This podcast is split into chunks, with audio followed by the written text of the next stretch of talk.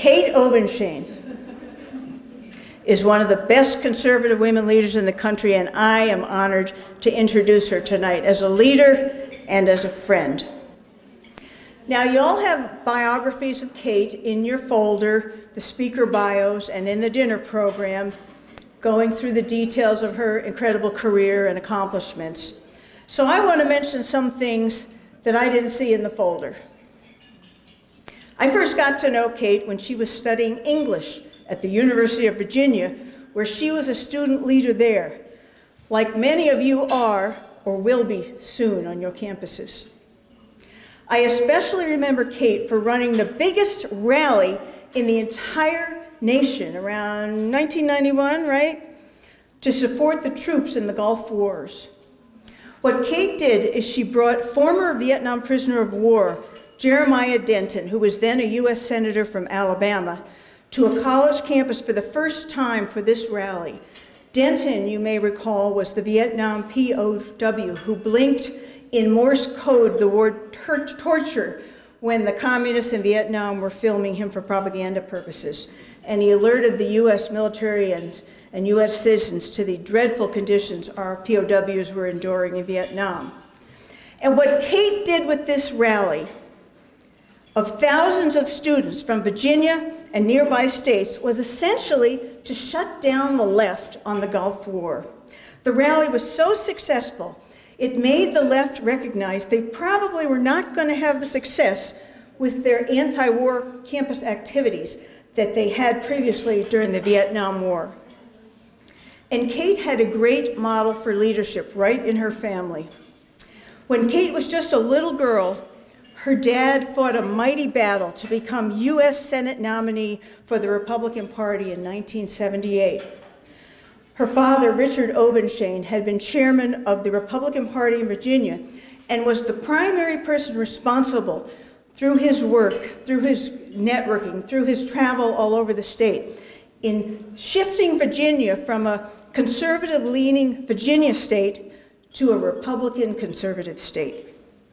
There were three men vying for the nomination that year in 1978, and there was a convention in Richmond, Virginia.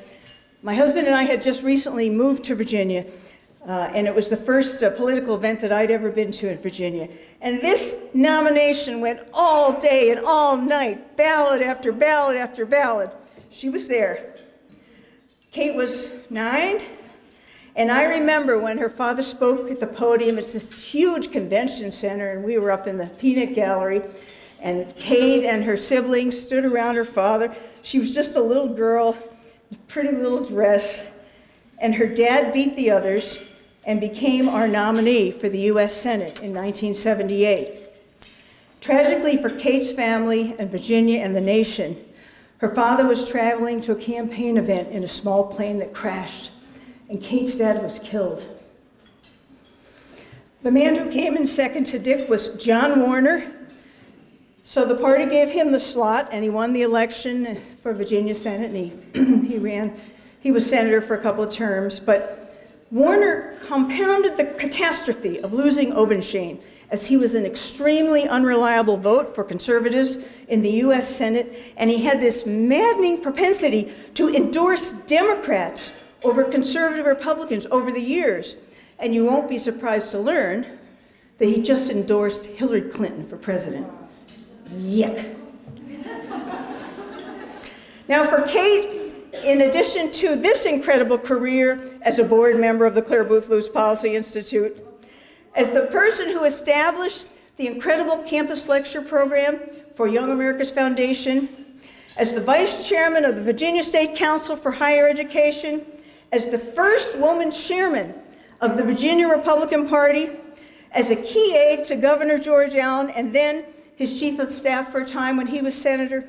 In addition to all that, Kate produced four beautiful children three sons and an incredible daughter, Lucy, who I want to be mine. because of these accomplishments and many more, Kate is the perfect person to end this summit in North Carolina, which is a celebration of great conservative women and conservative ideas. Please join me now in welcoming Kate Obenshain.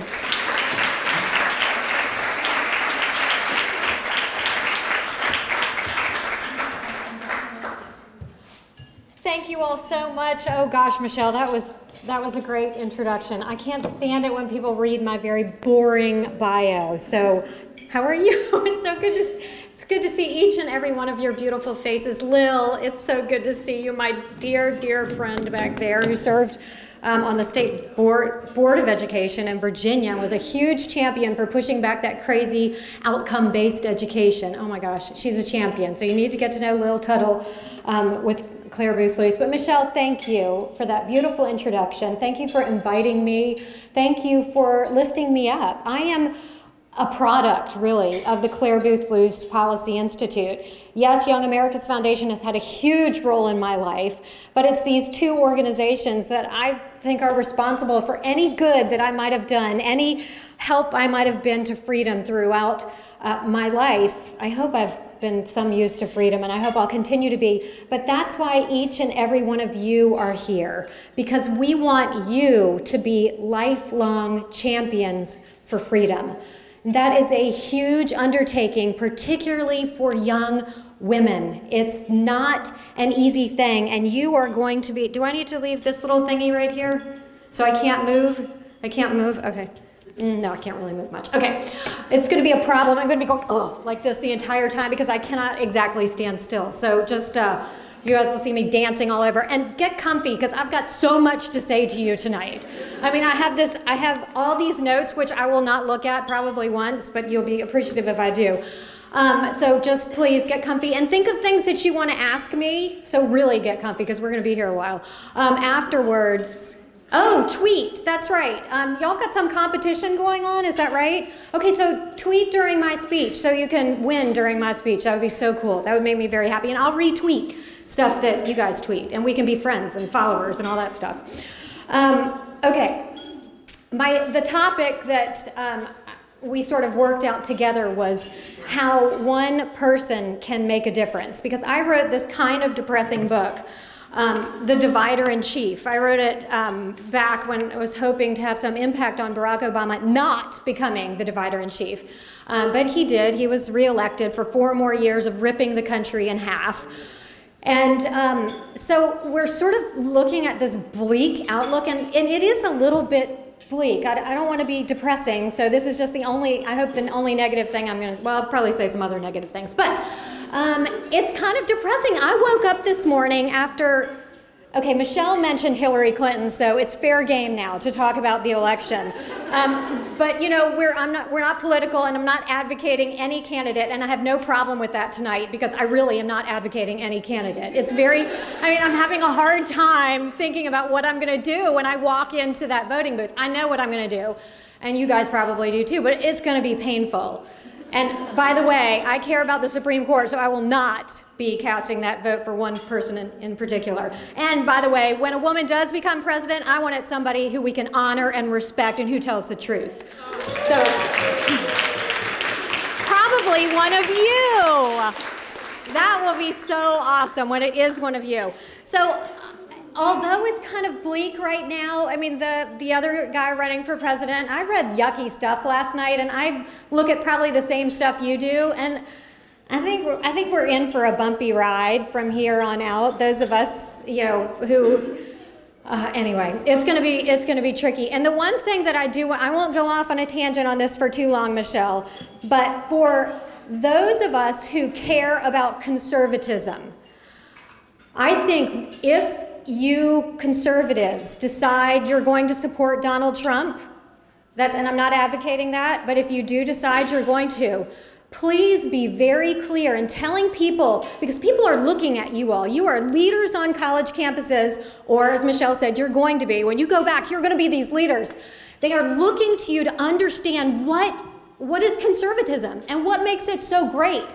If you go out there and champion Donald Trump, and that's fine, you should be active, you should be champions, you should um, be involved. Please distinguish the fact that he is not a conservative because it would be tragic for our movement. I mean, I think he's probably the lesser of two evils, and I think there's a chance that he will um, put people on the Supreme Court who will protect the First and Second Amendment. I know Hillary Clinton will put people on um, the court who will gut the First and Second Amendment. So there's a chance with him. But he, Rush Limbaugh said it. I agree with him. I've thought it all along. When you listen to Donald Trump's nomination speech at the Republican National Convention, he was advocating bigger government. And bigger government means the bigger the government, the smaller the individual. That's not what we believe in. We don't need a president to be God and to fix all of our problems. What we need a president to do is what Ronald Reagan talked so eloquently about, and that is getting government out of our way so that individuals can rise up and pursue their dreams without all the regulations and red tape that keep us from becoming the people we are meant to, to be.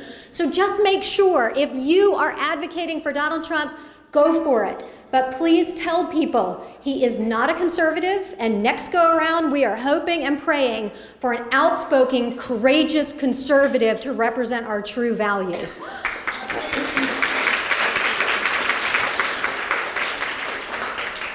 Okay, I, you see, I get off on these tangents. That was not what I wanted to say. But anyway, um, what I wanted to say was no matter how bleak the outlook is, each one of you can make an enormous difference. I mean, so you hear so often people say, "Oh my God," your parents probably, or your the friends of your parents say, "It is such a mess. I give up. There's nothing I can do. One person cannot make a difference."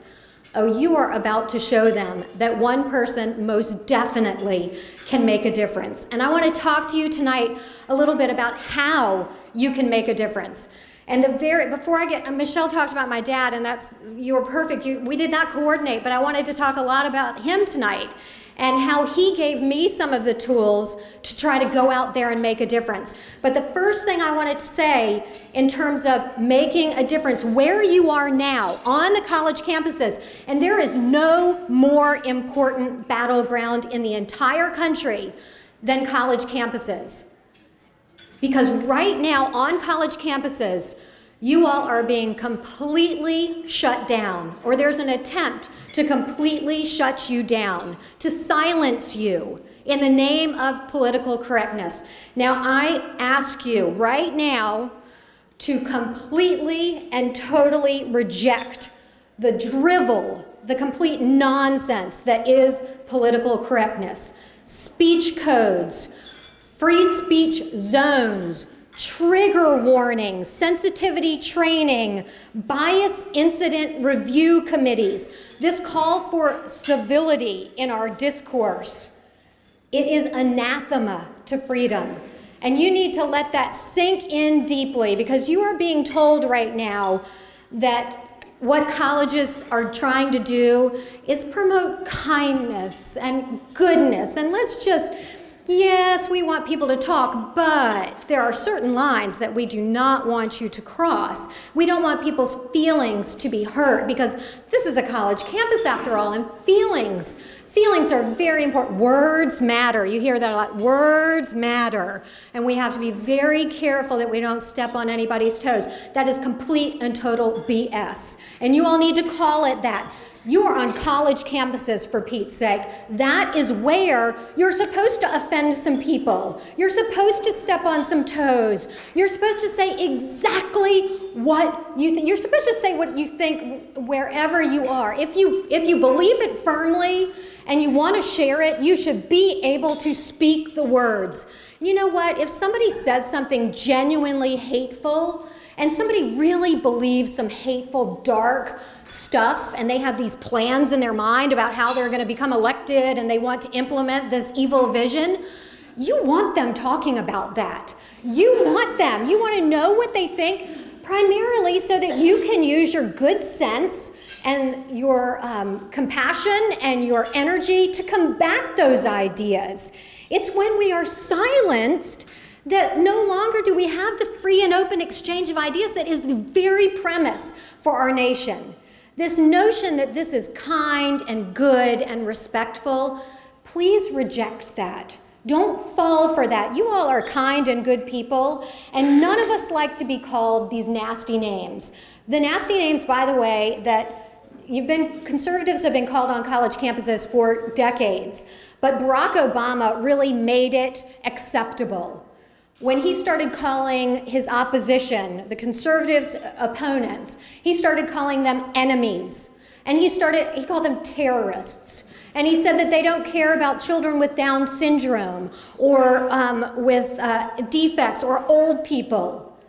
When he crossed that line, he, he no longer said, and the Democrats and the liberals no longer say, all right, we have policy differences with you. And this is why we disagree with you on, say, raising taxes. We think they should be raised because so and so. No, they say that Republicans or conservatives, because Republicans don't always agree with conservatives, that's for sure. But that conservatives are evil because of what they think. They are morally flawed. So, um, because we want to keep taxes low, we hate um, poor people and we love rich people. But we actually hate poor people and we want to keep them down. Um, if you uh, support uh, the right of babies not to be aborted, then you hate women. It's not that you have a compassion for um, those who are the def- most defenseless among us, but you actually hate women. If you want um, immigration to be legal and safe, then you hate anybody who doesn't look like you do. It's this the shift. You see the shift has taken place. The reason is they cannot combat our, our position with ideas, and so they have to vilify anybody who disagrees with them. And once they convince people that anybody who wants to keep taxes low hates poor people, they've done their job. So now, if uh, Paul Ryan, who very courageously a couple years ago said, okay, we're going to reform entitlements. He was very brave, by the way, when he did that. And that was uh, before he sort of became a little squishy. But he was so courageous when he did that. Reform entitlements? Oh my gosh, nobody. You're not allowed to say that. So he came out there and he said, We're going to reform entitlements. We're headed towards bankruptcy as a nation. I know I'm going to fall off of here any minute now, by the way.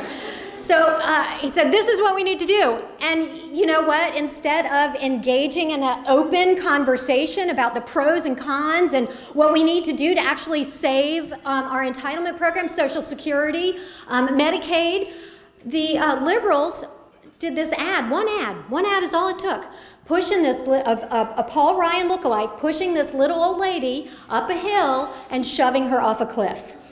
It was a very graphic and disturbing ad. You know what happened? Completely shut down the entire notion of reforming our entitlements. That was it.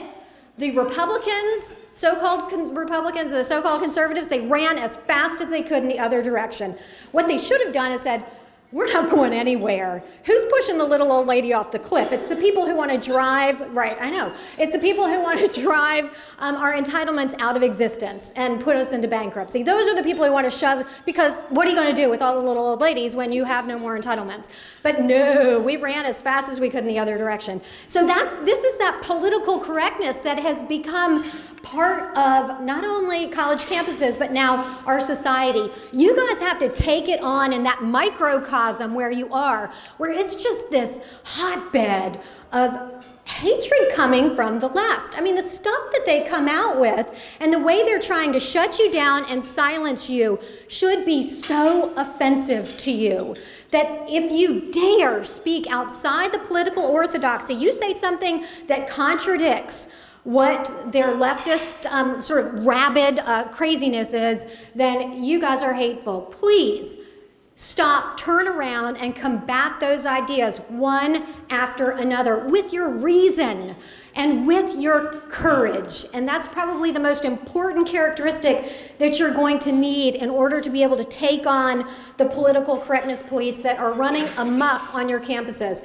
And you, okay, those guys, I'm sorry, Steve is the one man in this room. So when I trash um, guys or when I say something negative, it's not, I'm not criticizing men really, but just a little bit.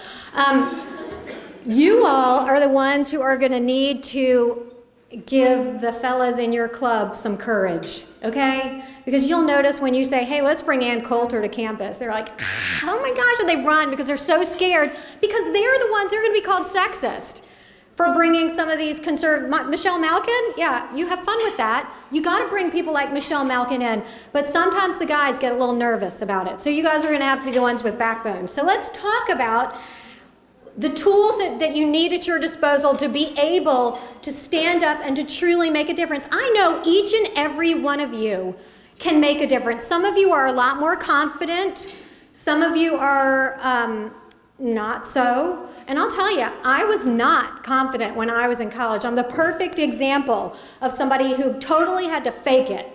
The fact that I had to stand up and say what I thought, even though I truly was terrified.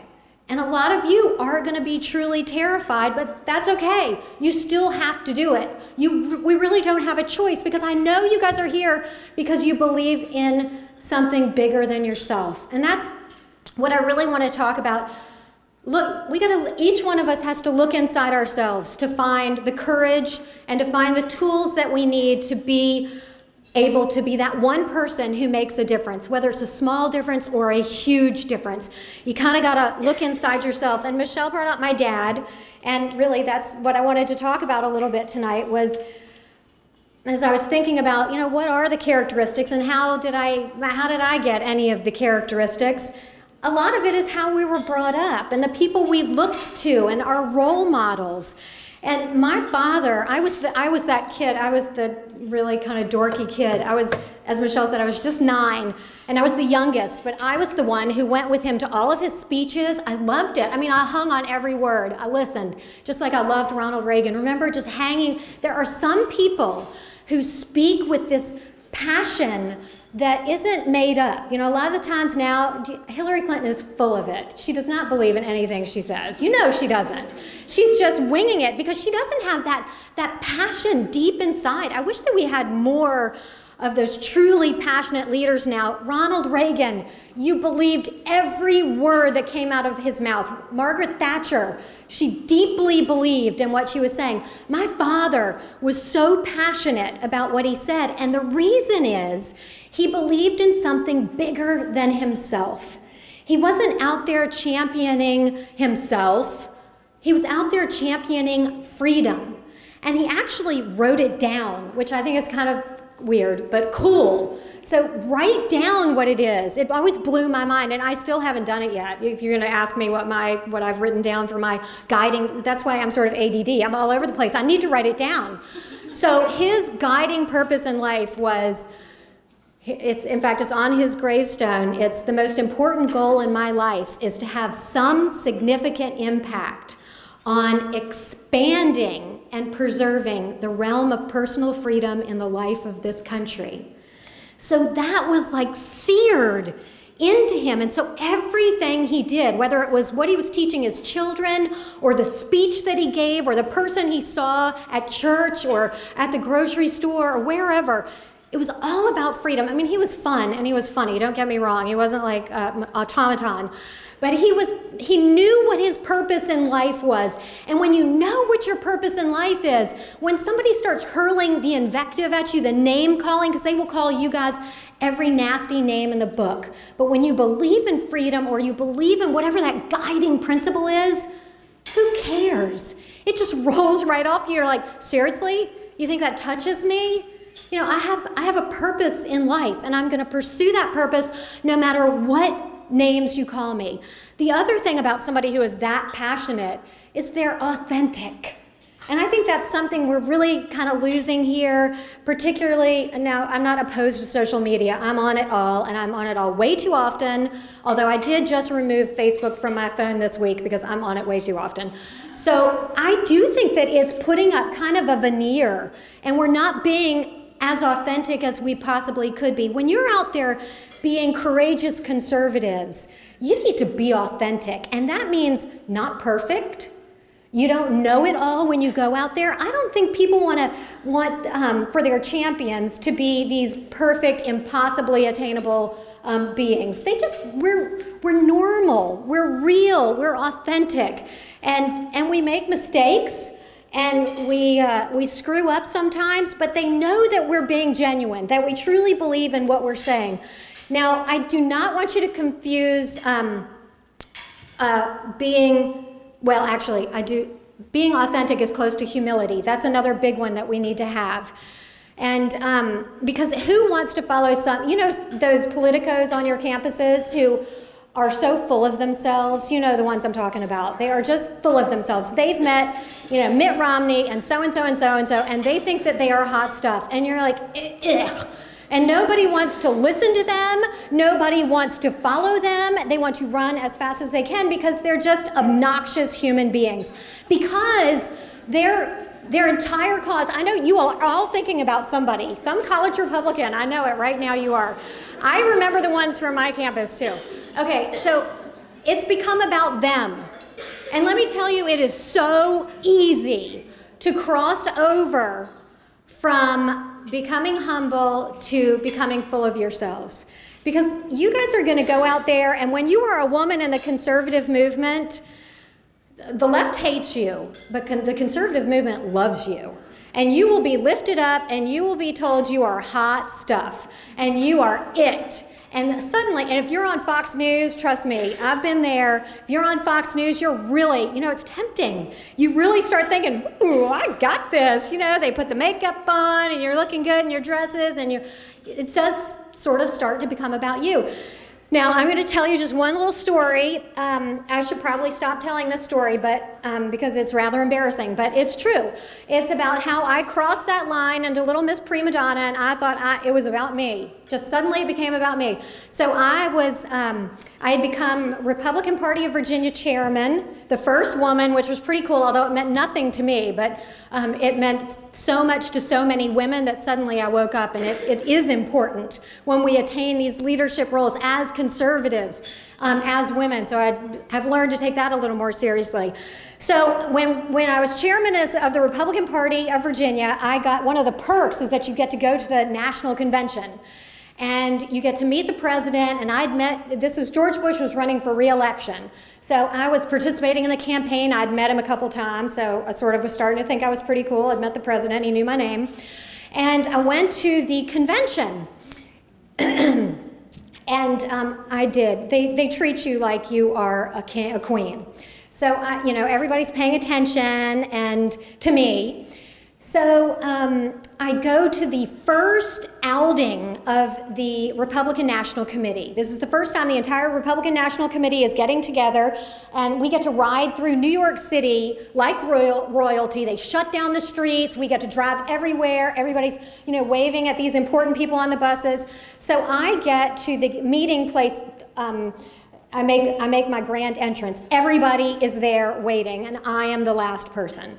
So, I'll, and I'm, by the way, the youngest by far. I really have no business being there, but I thought I was pretty nifty. So, I get there late, and I am walking along. I had, um, I, of course, I was young and didn't have any money and borrowed all of my sister in law's clothes, but I was looking really cute in her little suit, her brand new suit, and I had these darling little pumps on and a nice tan on my legs, so my legs looked really good. And it was funny because it was at this hotel, and the escalator to the exit is up high, and you go down the escalator to get to the door where you go out to meet the bus. So, in this little area at the bottom of the escalator is every member of the Republican National Committee and their spouse.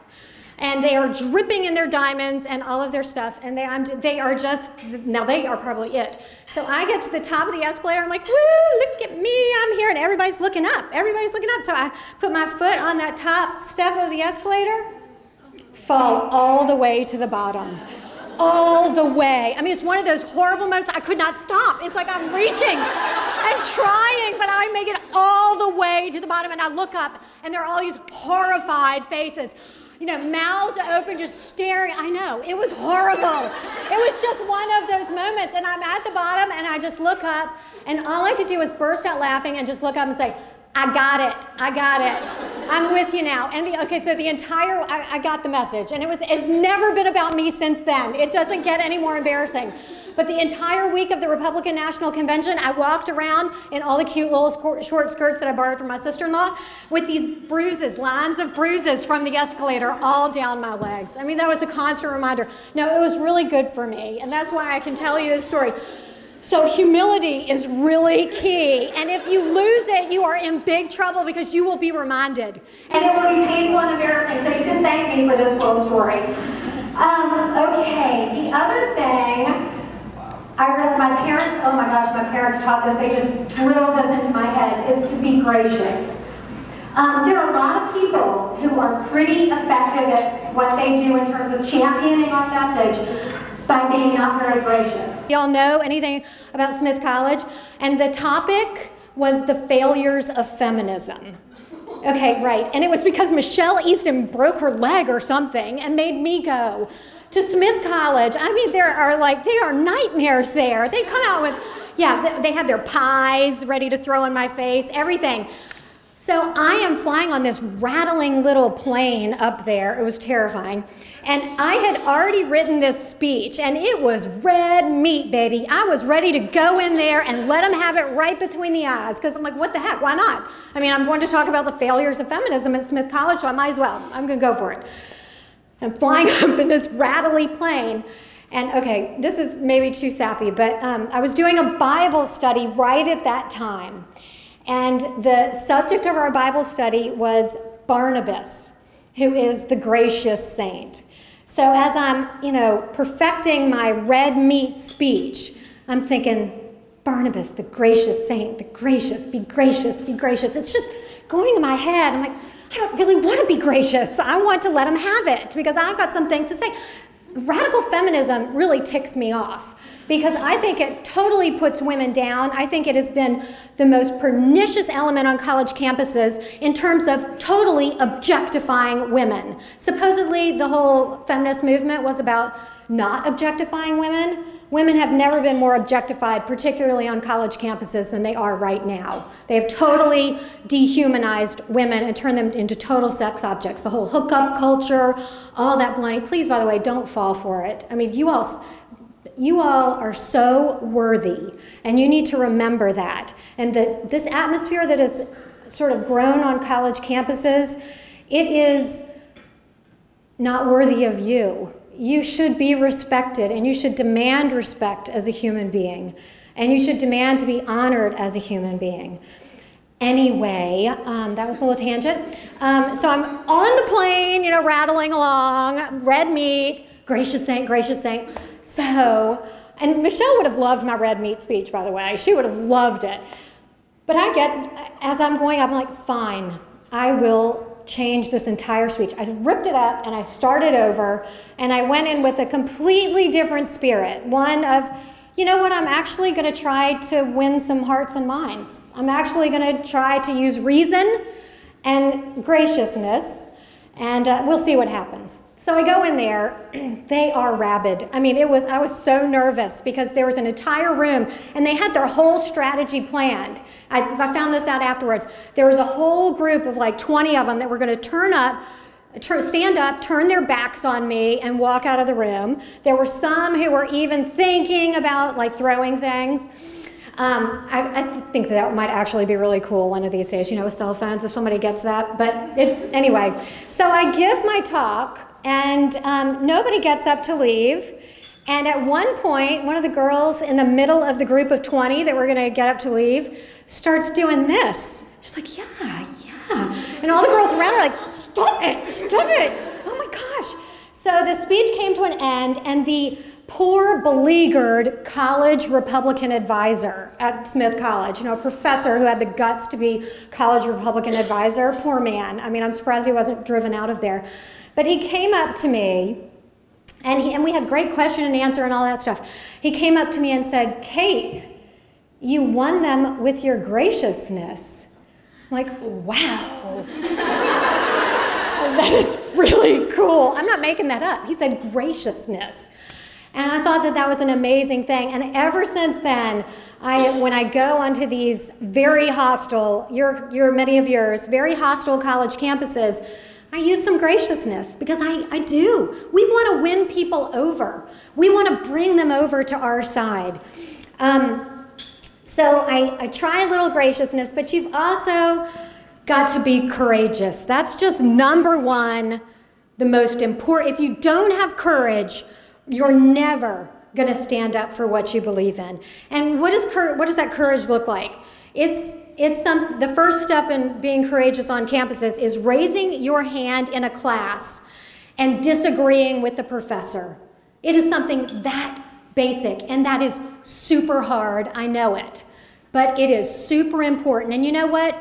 You will get, you will say, I don't know what, whatever the subject is, you know, um, I actually, I actually believe that um, global warming is a theory and it's not a proven fact. Y'all might all disagree with me. They might have totally, we might have lost that one by now. Um, oh my gosh! Or um, this is a really big one. Uh, I believe marriage to be between a man and a woman. Oh my gosh! And you just go like this. Or um, I believe that immigration, that illegal immigration, it poses um, a threat to our national security. How about that one? And people will look at you like, oh my gosh, did she just say that? Oh my gosh. And you'll get this, and the professor will probably shut you down. But I promise you, there are people in that room who agree with you and they just don't have the guts to stand up and say it. Or there are people who have never, ever heard that perspective expressed. And suddenly they're going to start thinking, oh my gosh, there is an alternative. There's another way to think about things. That is a hugely impactful moment that you have just had. That is dramatic change that you, one person, has just affected, not just in that classroom. I promise you, it's going way beyond that classroom. I have gotten letters from college students who've said they have done that one thing, and then they have had people come up to them and tell them, I'm so glad you said that because I totally agree with you. Or they've had 10 people come up to them after a class and say, I'm so glad you said that. I totally agree with you. Try it and see if that isn't the same result that happens. Now, in terms of finding that, I mean, that's just one step, by the way. You do that, and then you got a lot of other steps to do, which I know Michelle um, and her fo- speakers today have talked to you about. Her staff will help you with what you need to do on your particular college campus, tailoring activism on your campus to what will be most effective on your campus.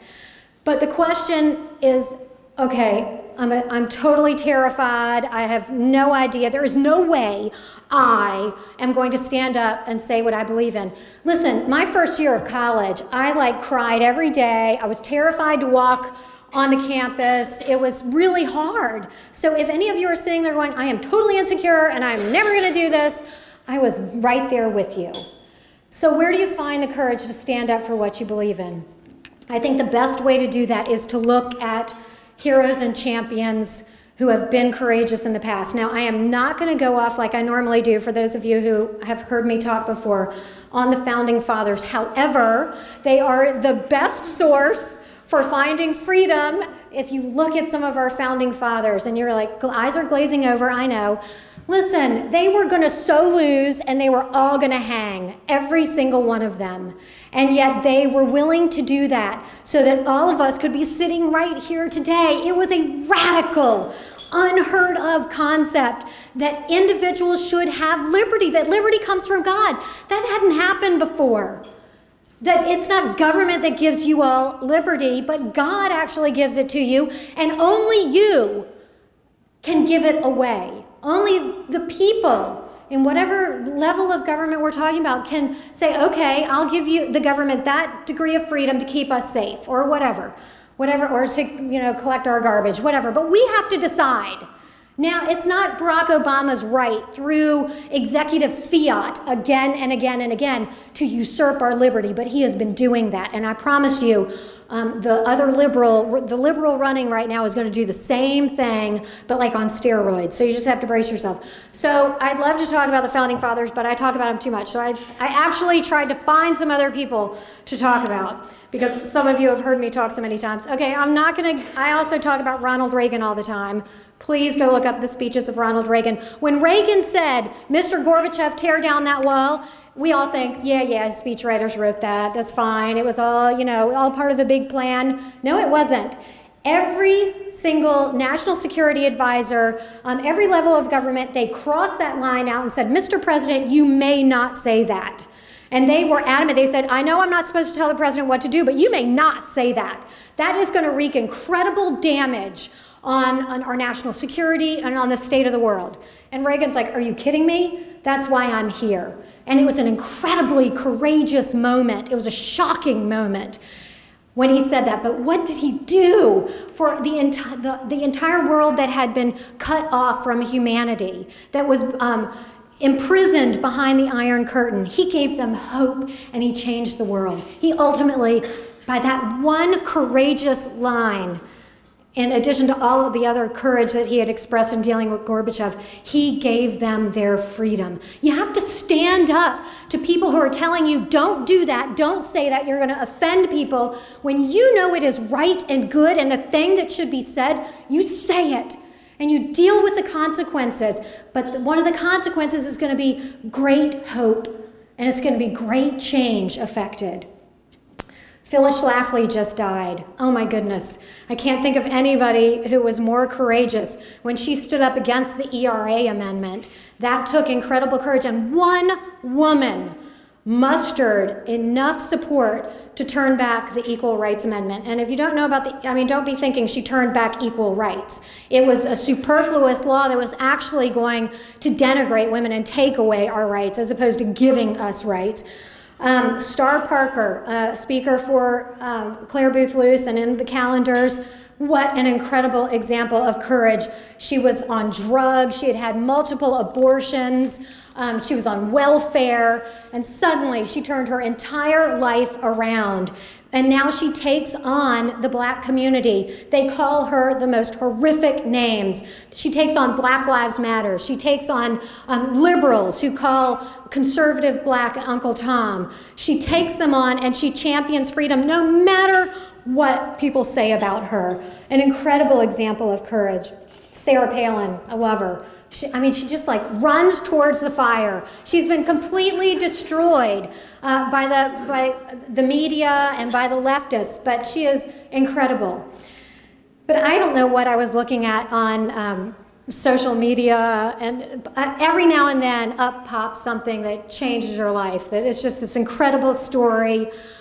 I, I'm so embarrassed to say that I had never ever heard of this one courageous young warrior. She was 21 when she died. Her name was Sophie Scholl. Have you all ever heard of her? Some of you. Okay, I hadn't either. So thank you for those of you who said no because I'm so embarrassed that I didn't know about her. Sophie Scholl was part of the White Rose, which was a resistance movement, a resistance group. They were like six kids um, during World War II, and they were in Munich. And they, were, they went to college at Munich, in the University of uh, Munich, and they put out six pamphlets. Sophie was just, she was 19 when she started, and they just wrote these pamphlets to sort of wake people up to what the Germans were doing. Sophie was dating this boy who was sent to the Russian front. And he would write Sophie these, uh, these letters about how um, the Nazis were executing Russian prisoners of war, putting them in mass graves and then shooting them all, which of course is a violation of every possible covenant, um, just slaughtering them. And she w- he would send back all these stories of atrocities, told her about the murder of the Jews, which of course was beginning to seep out. And so Sophie, her brother, and um, a few other courageous young men said, Well, you know, we have a call. You can't just sit back and not do anything when you see evil happening. Even though a lot of people knew evil was happening in Germany and sat back because they knew they would die if they were exposed. Well, Sophie and her brother Hans knew they would die if anyone ever found out about these six pamphlets that they wrote and distributed at the university. It was the sixth pamphlet that they wrote that they, they, you know, distributing them was a little different than we do now, but they just threw them down a stairwell at the university. So people would see them, they threw them, and they ran.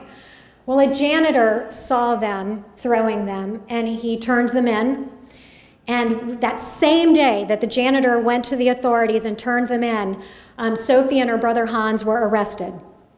Two days later, they were tried in Munich um, by this just rabid Nazi judge. And of course, he found them guilty. During her, um, during her trial, Sophie said this little, I mean, she was diminutive, she was this little thing. Um, Sophie said during her trial, Somebody, after all, had to make a start. What we wrote and said is also believed by many others. They just don't dare express themselves as we did. So they just had the courage to say what they truly believed. So they were tried, they were found guilty, and two hours later, Sophie and her brother Hans and one other member of the White Rose were executed by guillotine. This little 21 year old girl had her head cut off because she wasn't willing to stand back and let others lose their freedom just so she could, ha- she could live. When her brother Hans was going to the guillotine, he shouted out, Let freedom live. Isn't that awesome? There was not an ounce of regret in what they did. When Sophie, right before her execution, this is what she said How can we expect righteousness to prevail when there is hardly anyone willing to give himself up individually to a righteous cause? Such a fine, sunny day, and I have to go. But what does my death matter if through us thousands of people are awakened and stirred to action? Now you might think, okay, so she died and was gone. What she made no, you know, was that really worth it? Well, the Allies somehow got a hold of that sixth pamphlet and dropped millions of them over Germany to try to increase the resistance. And t- today, Sophie and her brother are, have been voted as the fourth most influential Germans of all times. They have had a massive impact. They didn't just have a massive impact on the war, but on Germany. I mean, the recovery of Germany, they have somebody to cling to who had some morality and courage to stand up and champion liberty. The other um, the, a more modern example of courage. And I know um, one of these is considered probably a liberal. So sorry, I don't. You don't have to agree with everything everybody agree, uh, everybody believes. You can still look to people and see the good in them. That's what the liberals do, by the way. They reject us out of hand because of what we believe. We look for the good in people. We look for the ideas. We want to learn what other people think. Anyway. Um, I think a current example of great courage. I'm, I'm so excited to watch how this turns out. Um, but Amal Clooney, um, George Clooney's wife, I hate to refer to her as George Clooney's wife because she is this incredible national human rights lawyer and has this international reputation. But Amal Clooney and Nadia Murad, have y'all heard of them? Okay, you know what I'm talking about. You know I'm. Isn't that so cool? I know.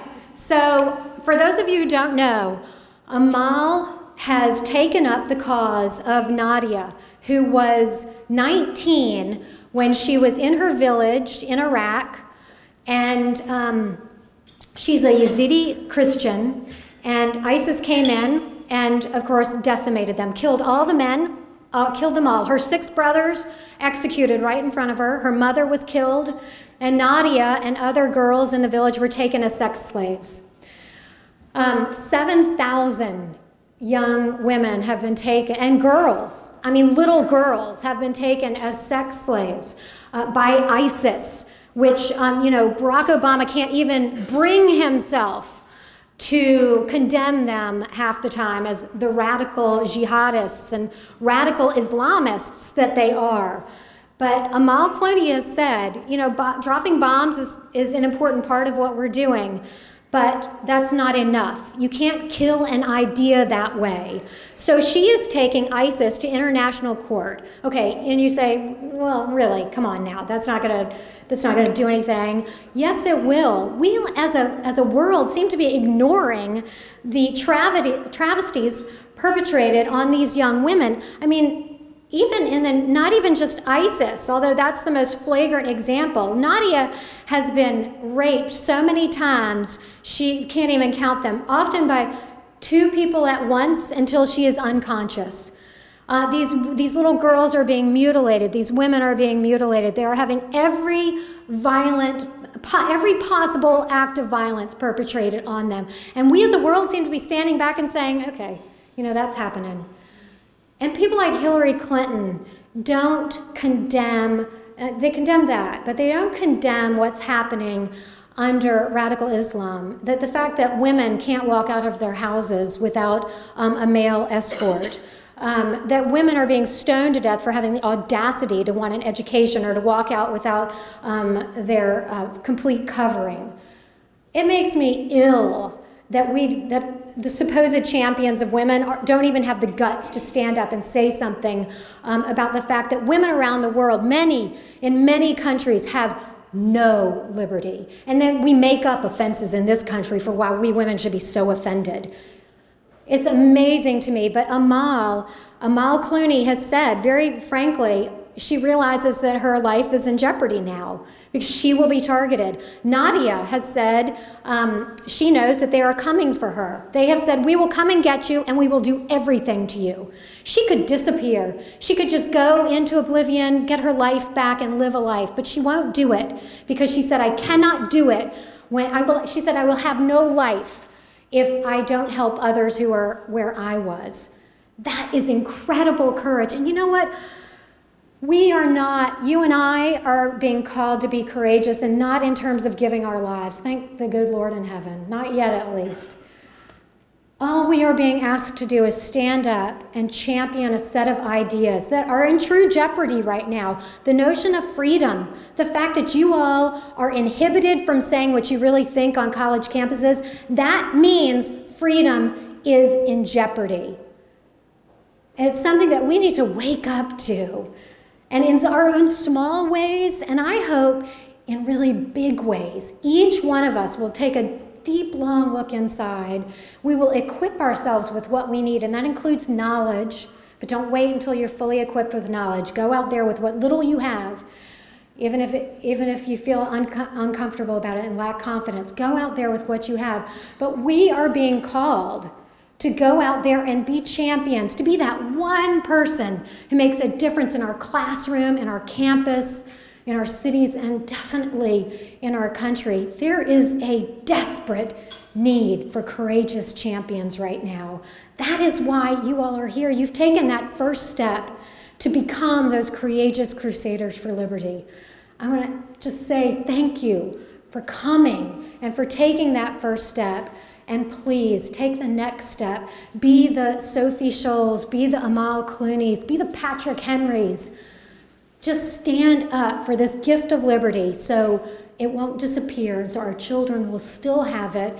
We can pass it along, not only intact, but as my dad said, expanding the realm of freedom in the life of this country. Thank you all so much. God bless you.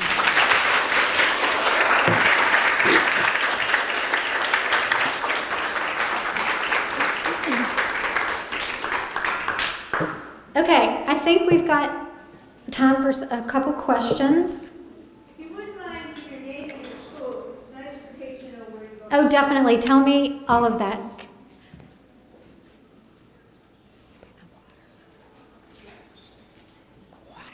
Can I have my water?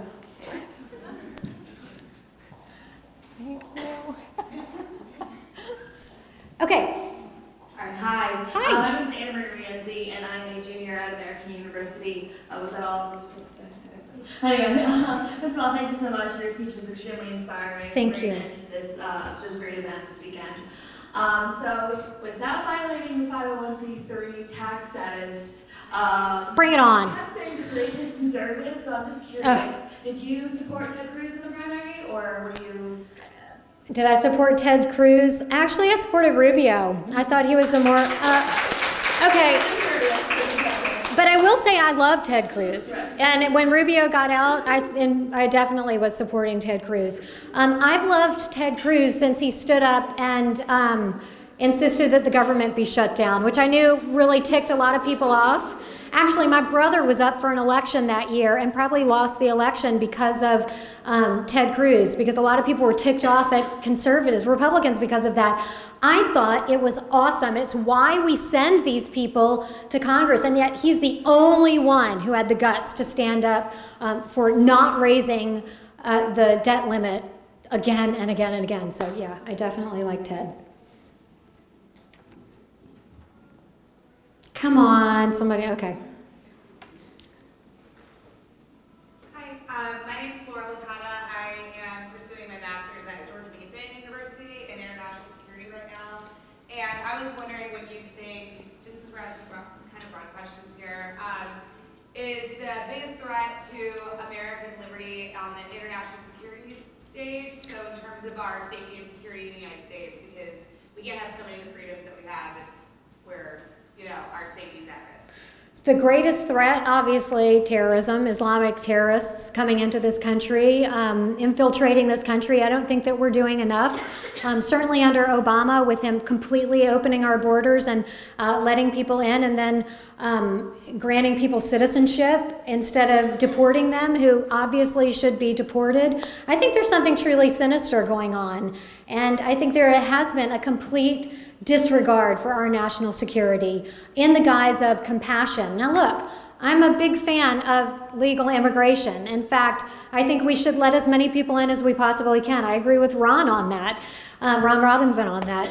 Uh, but I believe it should be legal. I believe there are people all over the world who have been waiting, um, spending their life's fortunes to get into America legally, and we're completely ignoring them. We're not streamlining the process or making it any easier. So I do think that we should be a welcoming nation. We always have been a welcoming nation. But that doesn't mean I think we should let terrorists in. I think we should be extremely careful about who we let in, that we should have a very thorough vetting process, and I don't think that we've had that so far. Um, remember the flood of immigrants that came across the Mexican border? That was appalling. I think another threat to our national security is um, the cyber threat. And I think uh, Hillary Clinton, if there, I can think of no um, more devastating example of a threat to our national security than Hillary Clinton. I mean, it's amazing her complete and utter lack of regard for the need of our national security um, personnel to be protected. She was she's all about Hillary. She's all about personal profit and she's all about um, electoral success and she's willing to sacrifice anything and anybody to get that. Anybody else? Yes? One over here?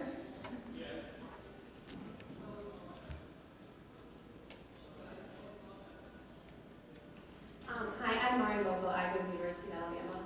Um, I was wondering, we talked a lot this weekend about biases that we faced as conservative women. What's the biggest challenge you faced as a conservative woman? Oh, the biggest challenge. I think just the typical pushback. Actually, the biggest challenge I've faced, ironically, well, not ironically, I think quite naturally, has been from Democrats. Um, liberals, sorry, Michelle, liberals um, putting me down. I remember when I was uh, appointed to a state council of higher education in Virginia. You have to be approved by the General Assembly to be on the state council. And I was I was young, but I had worked in public policy. I'd worked for the governor. I'd been his public policy advisor for education and health. So I was pretty qualified for this board um, for a university, overseeing our universities. And the um, the leading he was a Democrat, leading Democrat in the General Assembly was quoted in the Richmond Times Dispatch saying, Kate Obenshain, what does uh, licking envelopes and putting on stamps do to qualify you to be um, on the State Council of Higher Education? Yeah, right. Because I had worked for campaigns, he assumed that I had been the one collating the papers and stuffing the envelopes, which, by the way, I had. I had done all of that, but I had also done a lot of other things. I was proud of all of my uh, efforts on campaigns, but also then in um, serving those who had been elected to office. So, this sort of cynicism, and I think sexism often comes from, frankly, the other side. But I'm not going to lie to you. Sometimes you will be belittled as women. You will be looked down on. You'll be patted on the head. When I was chairman of the party, I had I had congressmen say to me, "Do you know who I am?" And um, you know, Kate, everybody does it. You need to go ahead and, you know, break this law because it's no big deal. I'm not sure they would say that to a guy or not. But you know, when, and if they, I've had lots of people say, that's a cute dress you have on today. I don't get offended by that stuff, by the way. Um, if there is a genuine example of sexism, frankly, I get right in their face. And it rarely happens to me, by the way, because I put up this aura of don't even think about messing with me. I don't I think there's something, you know, you you know what I'm talking about. I'm not flirty in the workplace. I'm very friendly, but I have I am I've got some sort of a wall that comes down, which I think you need to think about. Part of it comes from, now you're going to think I'm being all prudish, but how we dress. And let me tell you, I dress like I'm a girl, okay? And I dress like this all the time. But I dress, I hope, appropriately. I don't show all my stuff. in the workplace, I don't think, I don't think that helps. We want people looking at our minds. We, of course, we, who cares if people think you're an attractive woman? I think that's great. God made us women. And, you know, there's nothing we can do about that. And might as well be beautiful and attractive. And frankly, use it to your advantage. And I know that, gosh, I know some people out there are going to be flipping over this. But people do listen to women. And they listen to um, women when we smile. Gosh, and that's a lot of time I've been up here tonight, I've realized I've been like this. Uh, because I really bleed, but smile. And people are attracted to smiling women. Awesome. And they're attracted to smiling conservative women. Even better. We want people when they turn on um, Fox News or they watch C-SPAN and they go to a, um, a, a CPAC uh, panel, we want them to see all these gorgeous conservative women speaking articulately and making a heck of a lot of sense. And then they're like, hey, not only is she beautiful, but she sounds great and she's making sense. And maybe I'm a conservative too. Maybe they're all not a bunch of nut jobs and not all a bunch of haters. And maybe I'm going to listen to them a little bit. So, frankly, if true, genuine sexism or if sexual assault, uh, please don't think I'm belittling that. I'm not. And I think women deserve uh, equal pay for equal work, which I frankly think we have. When you take into account the different fields that women go into and the different number of years, please do not buy into that disparity myth, even though Donald Trump's daughter brought it up at the National Convention in her speech. It ain't true. And there are statistics to back it up that there is not this huge gender pay gap. Um, what was my point?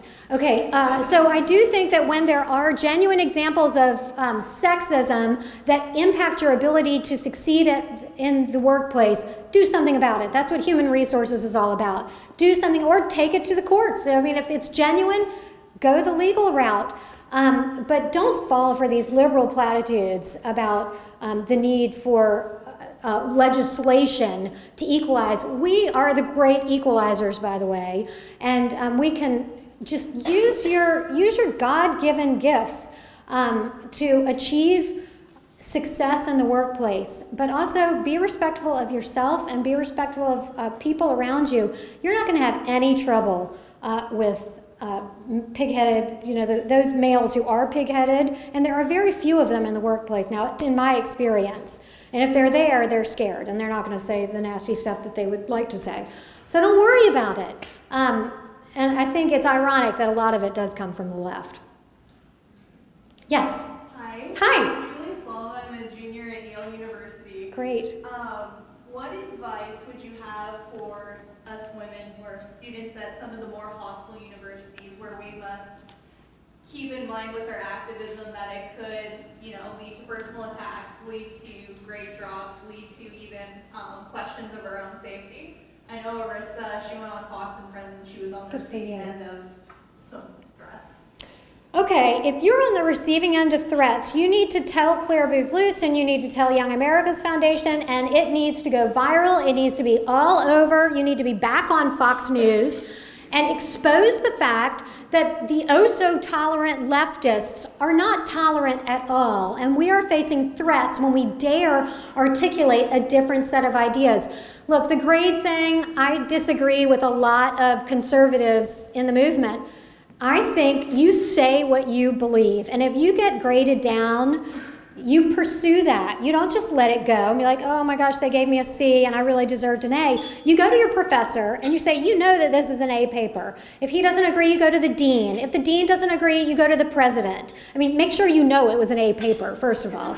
Um, don't just go because you got a C. Um, but if you know that you got great, and usually it's pretty obvious because it's a controversial topic, and usually the minute you call them on it, they will cave and they will adjust that grade.